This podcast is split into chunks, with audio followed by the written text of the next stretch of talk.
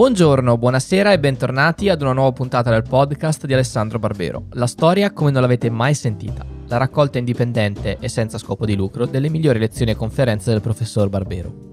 Prima di qualsiasi altra cosa voglio ringraziare Bebo Guidetti per aver prestato la sua voce nella scorsa puntata. È stato strano sentire una voce diversa dalla mia dire buongiorno, buonasera e bentornati.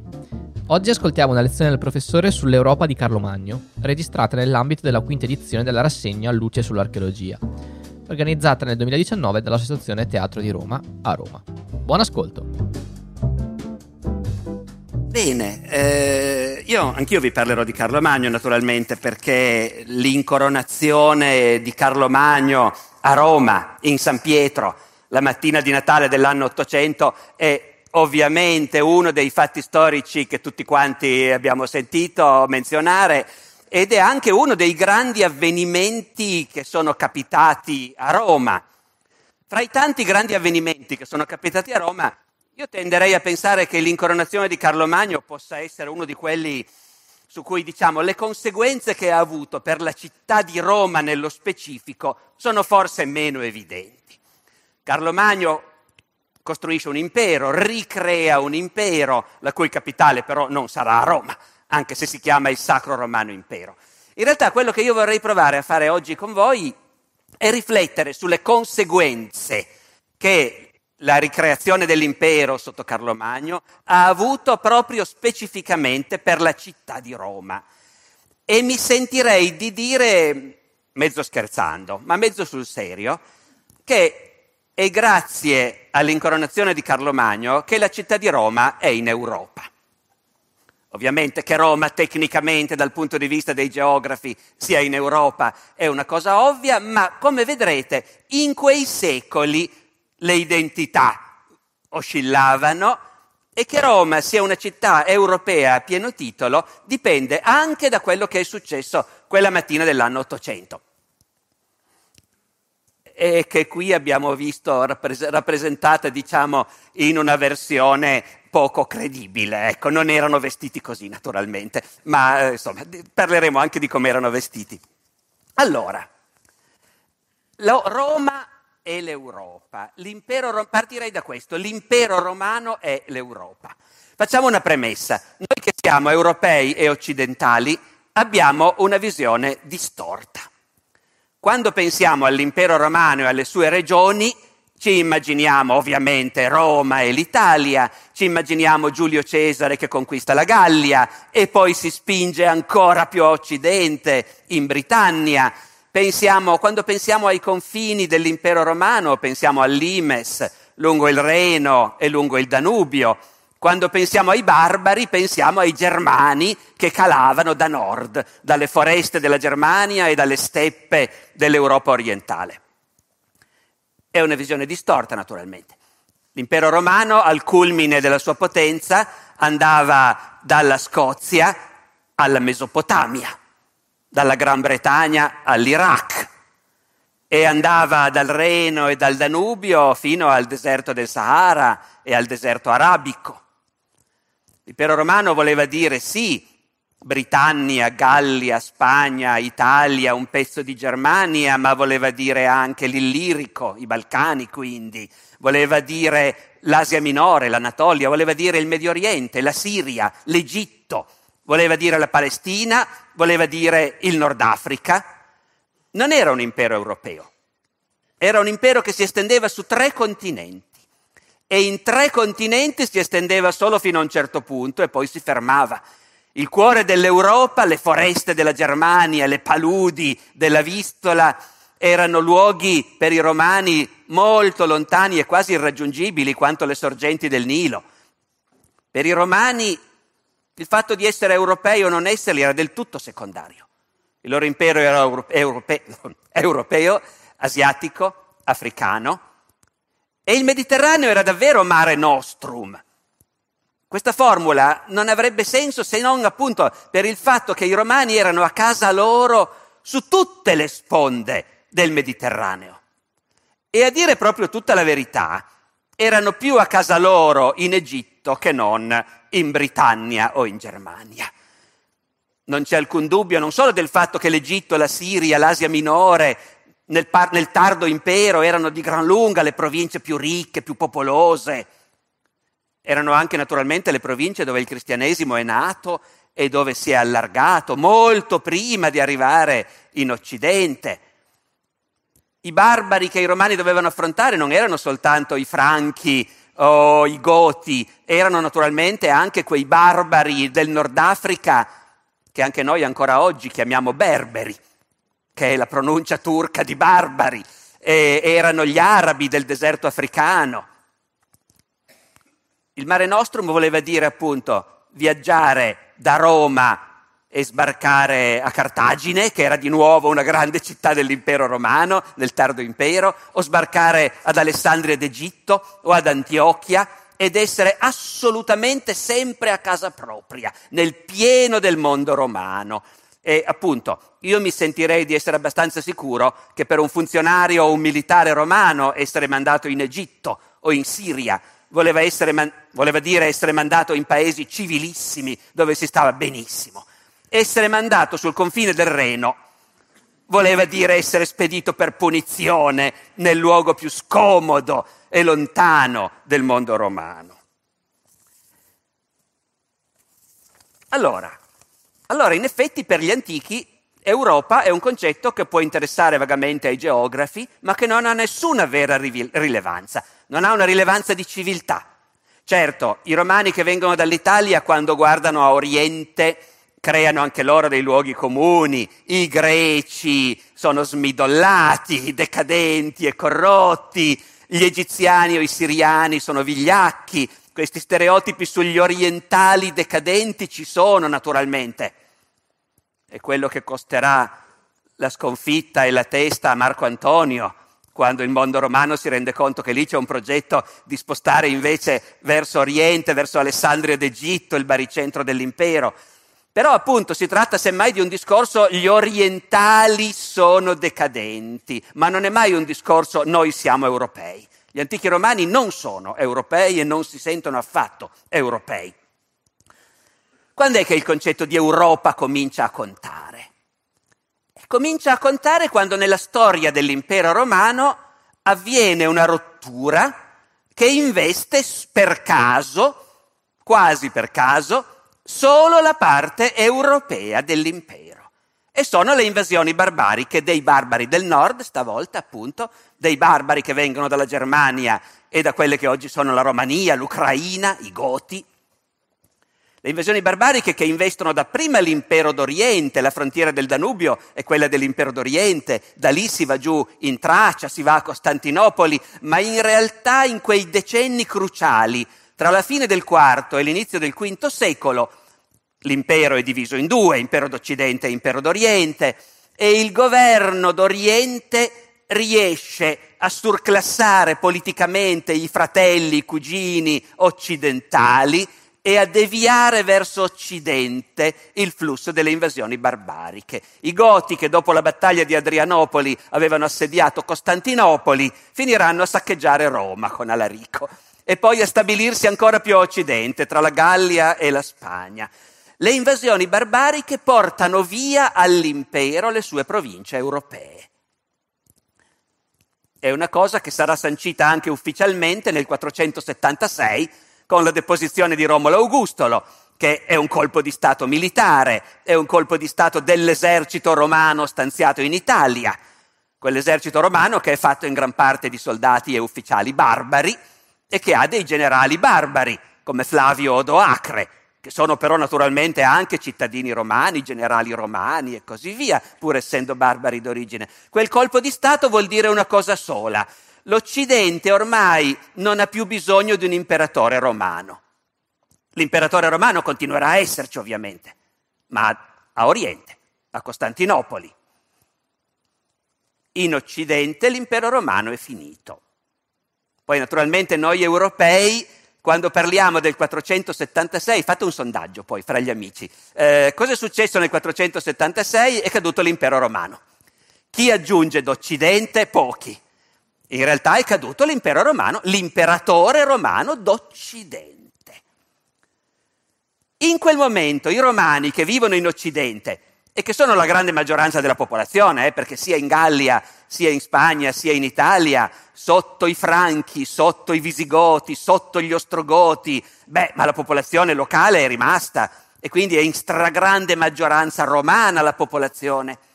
Però queste popolazioni romane obbediscono a dei capi barbari, a dei capi che non portano più il titolo di imperatore, ma quel titolo vagamente spregevole agli occhi dei romani, perché sa molto di barbaro, che è rex. Essere re è quasi la stessa cosa che essere barbaro, perché sei re di un solo popolo, mentre l'imperatore romano, ci avviciniamo anche a Carlo Magno eh, parlando di questo, mentre essere imperatore romano vuol dire governare il mondo, almeno in teoria e secondo le speranze. Ecco. Allora i, i romani che vivono in Occidente, compreso il loro clero, sanno benissimo di essere romani, ma di non far più parte tecnicamente dell'impero. Ed è allora che nel lessico del clero cristiano comincia a venire fuori l'Europa. È allora che diventa importante distinguere. L'impero romano continua, ma non qui in Europa. Lo dirà Papa Gregorio Magno all'inizio del VII secolo, scrivendo proprio a Costantinopoli, al Basileus, Maurizio. Cos'è successo? È successo che il patriarca di Costantinopoli ha assunto il titolo di patriarca universale. A Roma ci rimangono male. Gregorio Magno scrive immediatamente per protestare. È vero che Costantinopoli è anche lei la, una capitale dell'impero, la seconda a Roma, è anche vero che è l'unica capitale effettiva dell'impero, ma l'impero è l'impero di Roma. Solo il pontefice romano può dirsi universale. Scrivendo per questa polemica, che è importante, eh, perché la polemica fra il clero rimasto in Occidente e che parla e prega in latino, e il clero d'Oriente che parla e prega in greco, è una polemica fondamentale per la storia d'Europa, una polemica che durerà secoli e che porterà poi alla divisione, alla spaccatura del mondo cristiano, fra quelli che noi oggi chiamiamo i cattolici e gli ortodossi. Ebbene, questa spaccatura che durerà secoli è già ben presente in nuce al tempo di Gregorio Magno, in questa protesta che viene da Roma perché a Costantinopoli il patriarca ha osato dirsi universale. E nel, in questa lettera al Basileus, all'imperatore romano Maurizio, Papa Gregorio Magno dice fra le altre cose che non bisogna infierire contro l'Europa asservita al diritto dei barbari. È questa la prima menzione chiara di una consapevolezza del fatto che l'Europa è quella parte dell'impero romano dove sono arrivati i barbari, dove oggi governano i reges barbari. E sarà un caso, ma al tempo di Gregorio Magno queste menzioni dell'Europa si moltiplicano specialmente San Colombano, che viene dall'Irlanda, quindi dall'estremo occidente. Per, agli occhi di San Colombano il concetto di Europa ha un senso. È quell'Europa che dal punto di vista religioso fa capo al Papa di Roma, perché si riconosce nella liturgia in latino. E allora San Colombano, proprio scrivendo a Papa Gregorio Magno, lo chiama Fiore Augusto, Augusto, la Chiesa di Roma comincia a pensare di essere la vera erede dell'impero, fiore augusto di tutta l'Europa. E più tardi, quando al posto di Gregorio Magno ci sarà un altro papa, Bonifacio IV, San Colombano lo chiamerà capo di tutte le chiese d'Europa. Ora, ben inteso, può anche darsi che Colombano, che era un provinciale e veniva dall'Irlanda, non, fosse, non avesse ben capito, perché io non credo che i papi fossero contenti di sentirsi dire che loro erano a capo della Chiesa d'Europa. Perché era come dire che allora il patriarca di Costantinopoli o quello di Alessandria non c'entrano, ecco, laggiù non si spinge l'autorità della Chiesa di Roma. In effetti non si spingeva neanche un po'. E però sentirselo dire secondo me non avrebbe fatto tanto piacere. Dopodiché, Gregorio Magno poteva scrivere al Basileus dicendo appunto ricordatevi di noi in Europa che siamo sotto il tallone dei barbari. Però intendiamoci, la città di Roma a quel destino era sfuggita. Anche i Longobardi sì, con, il, con, Teodor, con, Teodorico e gli Ostrogoti prima era stato molto diverso. Teodorico era pienamente accettato dal Senato romano e il Senato romano erigeva per Teodorico, re dei Goti e re d'Italia, delle meravigliose epigrafi in cui lo chiamava Teodorico Augusto. Ma finiti i Goti e venuti i Longobardi, la trama diventa diversa. Roma non viene conquistata dai Longobardi e i papi si sentono, in, come dire, investiti del compito storico di continuare a difendere la città di Roma e impedire che cada in mano ai barbari. Ma se Roma non è caduta in mano ai Longobardi, a quale Stato appartiene? E beh, continua a appartenere all'impero romano, all'impero d'Oriente. È l'estrema propaggine occidentale rimasta sotto il governo di Costantinopoli. Qui diciamo c'è una contraddizione tra la pratica e la teoria, perché in pratica i papi si comportano in modo molto indipendente e ci sono periodi in cui da Costantinopoli, come dire, mancano le risorse per mandare truppe, mandare funzionari, quindi i papi in certi momenti si sentono quasi soli a difendere Roma dai barbari. Ma in altri momenti arrivano invece i governatori mandati da Oriente, arrivano, e questo fa meno piacere, gli esattori delle imposte, a riscuotere tasse da mandare a Costantinopoli e arrivano ogni tanto anche le truppe, i reggimenti reclutati in Armenia o in Siria, che in Italia fanno la figura un po' di stranieri, esotici, ma sono i soldati romani mandati a difendere Roma dai barbari. Dunque Roma, la Roma del VI, VII, VIII secolo, fa ancora parte dell'impero bizantino. Roma fa parte di un sistema dove le grandi città sono le grandi capitali cristiane. Roma, Costantinopoli, Alessandria d'Egitto, Antiochia, Gerusalemme, poi alcune di queste capitali cristiane cadono sotto il dominio arabo, ma rimangono grandi capitali cristiane ed è con quelle città che Roma fa sistema. Ed è con i loro pontefici che i papi di Roma litigano per sapere chi ha diritto di chiamarsi universale, chi ha diritto di chiamarsi Papa? A noi può sembrare ovvio, quello di Roma, ma il Papa di Alessandria verrà, continuerà a essere chiamato Papa per molti secoli dai cristiani d'Oriente.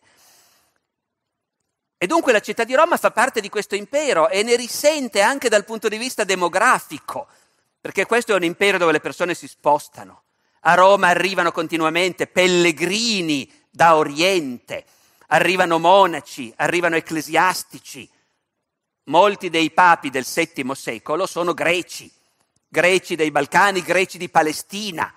Il collegamento con l'impero d'Oriente c'è, funziona ed è vitale. Ci sono probabilmente più monasteri greci o siriaci che monasteri latini in certi momenti a Roma. E poi, e poi c'è la storia che qui non faremo, ma che riassumeremo rapidamente, di come nel corso dell'VIII secolo questa appartenenza della città di Roma all'impero romano, che noi poi chiamiamo impero bizantino, perché l'Occidente ha talmente rotto i ponti a un certo momento con i romani e i cristiani d'Oriente che nel Rinascimento ci siamo inventati addirittura questo nome completamente inventato, eh, che nessuno si è mai sognato di usare per indicare i romani d'Oriente. Loro avevano un bel continuare a dire noi siamo i romani, lo dicevano in greco e tanto bastava per non riconoscerli come romani veri. Allora, da questo impero romano d'Oriente, che noi poi per secoli abbiamo chiamato impero bizantino, la Roma dei papi nell'ottavo secolo pian piano si allontana. L'impero è davvero troppo lontano. I papi devono arrangiarsi da soli per difendersi dai barbari, dai longobardi, e si abituano all'idea che quando non ci sono soccorsi che arrivano dall'impero, i soccorsi li cerchiamo qua in Occidente. Qua in Occidente, per fortuna, i barbari non sono tutti uguali. Ci sono barbari ignobili, orrendi, come i Longobardi, i quali poveretti si sono anche convertiti al cattolicesimo nel frattempo, hanno i loro vescovi, ma visti da Roma continuano a essere l'orrido popolo dei Longobardi, da cui, come scrive un papa dell'VIII secolo, è noto che hanno avuto origine i lebrosi. eh, e ci sono barbari invece per bene, i franchi, laggiù in Gallia, che sono convertiti al cattolicesimo da tanto tempo, che proteggono la Chiesa da tanto tempo e che guarda caso sono più forti dei Longobardi e stanno proprio alle loro spalle, pronti a scendere quando ce n'è bisogno. Perciò la politica dei papi si riorienta nell'VIII secolo verso Occidente e il grande alleato, il grande protettore non è più il Basileus, ma è il re dei Franchi. E questa la storia che a un certo punto porterà il re dei Franchi a Roma per essere incoronato imperatore romano e acclamato Augusto dal popolo di Roma. Qui farei una brevissima parentesi per ricordare cos'era Roma in quel momento, Roma nell'VIII secolo, perché anche qui c'è da dire una cosa che secondo me è controintuitiva. Noi abbiamo tutti in mente l'immagine chiarissima della decadenza di Roma. Con la fine dell'antichità, con le invasioni barbariche, col Medioevo, nell'immaginario collettivo c'è un abissale declino di Roma. Ed è vero, eh, la popolazione diminuisce drammaticamente. E tutti noi abbiamo negli occhi un immaginario di quadri che raffigurano le rovine di Roma, le pecore fra le rovine di Roma, i barbari che scorrazzano fra le rovine di Roma. Ci vuole un po' di sforzo per renderci conto che Roma, sì, nel corso di quei secoli aveva perduto abitanti in modo spaventoso. Se è vero, come pare sia vero, che al tempo di Augusto Roma aveva un milione di abitanti, e almeno ancora la metà al tempo di Costantino, all'inizio dell'VIII secolo ne aveva 50.000. Allora, davanti a queste cifre, ovviamente, noi tendiamo a metterci a ridere. Non esiste più Roma, un mare di edifici abbandonati e di rovine con qualche squatter che vive appunto fra le rovine. Ma non è così, perché noi quei 50.000 abitanti li dobbiamo rapportare all'Europa di allora. A questo punto è l'Europa che conta, è l'Europa il riferimento. Nell'Europa di allora, una città di 50.000 abitanti, per di più sparsi su una superficie immensa come quella della Roma antica, strapiena di grandi monumenti, non ancora caduti tutti, e strapiena anche di chiese e di monasteri che invece sono in perfetta salute, e strapiena di pellegrini che vengono alla tomba di San Pietro, strapiena di reliquie preziose, abitata appunto da latini, greci, siriani, palestinesi, gente di tutte le razze. Quella Roma con i suoi 50.000 abitanti nell'VIII secolo è una meravigliosa metropoli agli occhi dei barbari che abitano nel resto d'Europa. E questa è una cosa che non bisogna appunto dimenticare. E poi e poi noi sappiamo che non è più comunque la Roma antica, noi sappiamo che l'incoronazione di Carlo Magno darà inizio a una nuova storia, che è la storia dell'Europa medievale e moderna. Ma loro non lo sapevano affatto. A loro che l'antichità fosse finita non l'aveva detto nessuno. Poi nel basso medioevo sarà ovvio, Dante saprà benissimo che Virgilio è vissuto nell'antichità e lui invece vive nella modernità. Ma al tempo di Carlo Magno non era così ovvio, non è ovvio nemmeno a noi storici adesso, perché sempre più in realtà fra colleghi si preferisce parlare di tarda antichità, la quale prosegue ad libitum, volendo anche fino a Carlo Magno. Quando Carlo Magno arriva a Roma, il problema è qui al mondo ci sono i romani e ci sono i barbari, esattamente come al tempo di Costantino o al tempo di Augusto. Certo, il mondo è cambiato, adesso i romani devono fare dei compromessi con i barbari. Adesso arriva il re barbaro a Roma e noi dobbiamo spiegare al popolo romano che lui in realtà è il nostro protettore e anzi faremo di lui un imperatore romano. Bisogna ingoiarne tanti di rospi, però la logica è ancora sempre quella. Tant'è vero che quando Carlo Magno viene a Roma, questo e Ginardo lo racconta non a proposito dell'ultima venuta quando sarà incoronato imperatore da Leone III, ma a proposito della sua venuta precedente, quando il Papa era un grande Papa, Adriano I, e il re era venuto, come dire, da grande difensore e protettore della Chiesa, ma anche in devoto omaggio verso la grandezza del Papa. Ebbene, ci racconta Ginardo, di cui abbiamo sentito prima un brano, che in quell'occasione, alla venuta di Carlo Magno a Roma, viene pregato discretamente di non vestirsi da barbaro. Perché i barbari si vestono in un certo modo, hanno i pantaloni, questa roba orrenda, eh, i, i, le pellicce di lupo e, e invece a Roma, a Roma, ci si veste naturalmente con la tunica e la clamide, gli scarpini dorati e Carlo Magno prima di farlo entrare in Roma lo rivestono in modo che non si veda troppo che è un barbaro. E dunque la logica è questa. E ancora è ancora il mondo in cui si contrappongono i romani e i barbari, salvo che i romani si sono spaccati. Ci sono i romani d'Oriente che parlano greco e ci sono quelli d'Occidente che invece parlano latino. E, e ci sono i barbari che sono, possono essere amici o nemici a seconda dei casi. Visti da Occidente, visti da Roma, i franchi sono dei grandi amici. Visti da Oriente, ecco, da Oriente è un po' che pensano che questi colleghi, romani anche loro, cristiani anche loro, rimasti in Europa, però hanno preso una cattiva strada.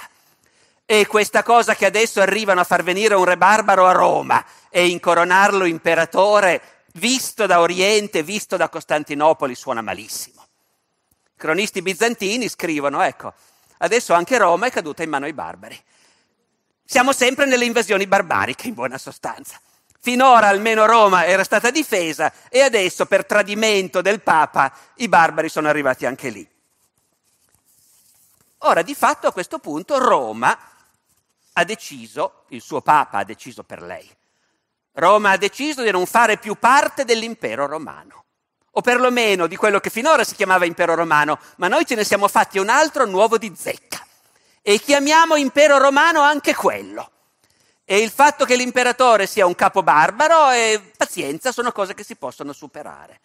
Dunque Roma non fa più parte dell'impero d'Oriente, ma fa parte dell'impero d'Occidente. Eh, questo lessico non è anacronistico all'epoca. Eh. Quando si accorge che i bizantini si sono offesi, Carlo Magno scrive dicendo: Ma scusate, ma anche in passato è successo spesso, c'era l'impero d'Oriente e quello d'Occidente, romani tutti e due, perché dovremmo litigare? E dunque Roma adesso fa parte di un altro impero. Questo impero chiama se stesso romano e da molti punti di vista lo è davvero, ma non da un punto di vista geografico, perché l'impero di Carlo Magno, voi lo sapete, è un impero che non potrebbe mai usare l'espressione mare nostrum. L'impero di Carlo Magno è un impero che ha il suo cuore in quelle che oggi sono la Francia, il Belgio, l'Olanda, la Germania occidentale, le grandi sedi dei grandi palazzi di Carlo Magno sono tutte tra Maastricht, Francoforte, Bruxelles, Ginevra, eh, questi, Strasburgo, quelli sono i luoghi dove c'è il cuore del potere di Carlo Magno. È un impero che quindi copre gran parte della Germania attuale, l'Olanda, il Belgio, la Svizzera, la Francia, la Spagna, non tutta, solo quella parte che a partire da allora si convincerà di essere più europea che non il resto della penisola iberica, e cioè la Catalogna naturalmente. L'Italia quasi tutta, tranne le isole, tranne l'estremo sud, l'Austria, l'Ungheria, poi basta, lì ci si ferma. L'Europa orientale non fa parte del mondo di Carlo Magno, è un mondo continentale, occidentale, europeo lo dicono gli autori dell'epoca. La prima volta, e, e questa Europa è in gestazione già da un po', il nonno di Carlo Magno, Carlo Martello, aveva vinto una grande battaglia contro gli arabi che erano traboccati fuori dalla Spagna e saccheggiavano nel cuore della Gallia. Carlo Martello aveva vinto questa grande battaglia a Poitiers nel 732 o 33 d.C. e l'unico cronista dell'epoca che racconta quella battaglia che è un cronista cristiano che scrive in latino ma vive tranquillamente nella Spagna araba, racconta quella battaglia dicendo che è una vittoria degli europenses.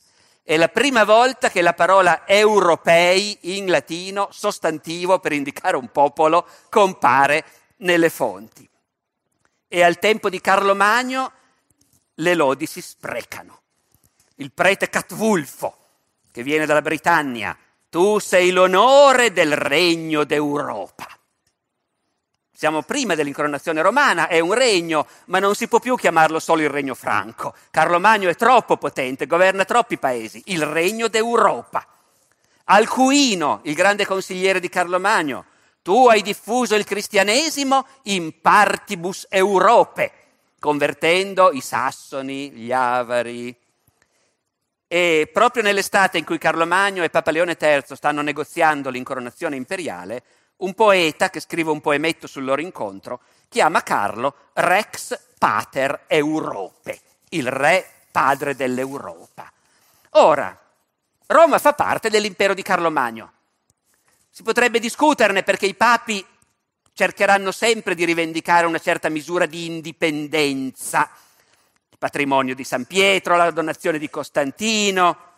Però se uno va a leggere il testamento di Carlo Magno, Carlo Magno dice nel suo testamento, io lascio un terzo del mio tesoro da dividere fra le 21 sedi metropolitane del mio impero, fra i 21 arcivescovi del mio impero.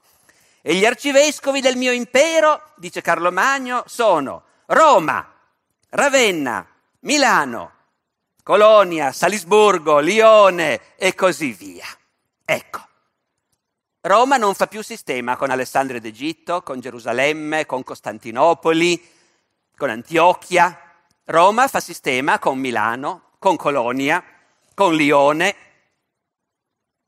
A me che sono torinese, Lione evoca in questo momento cattivi pensieri, ma insomma non importa. Eh, e in buona sostanza, Roma era in Europa anche prima? Sì, ma solo simbolicamente. A partire da Carlo Magno, Roma è in Europa davvero. Grazie.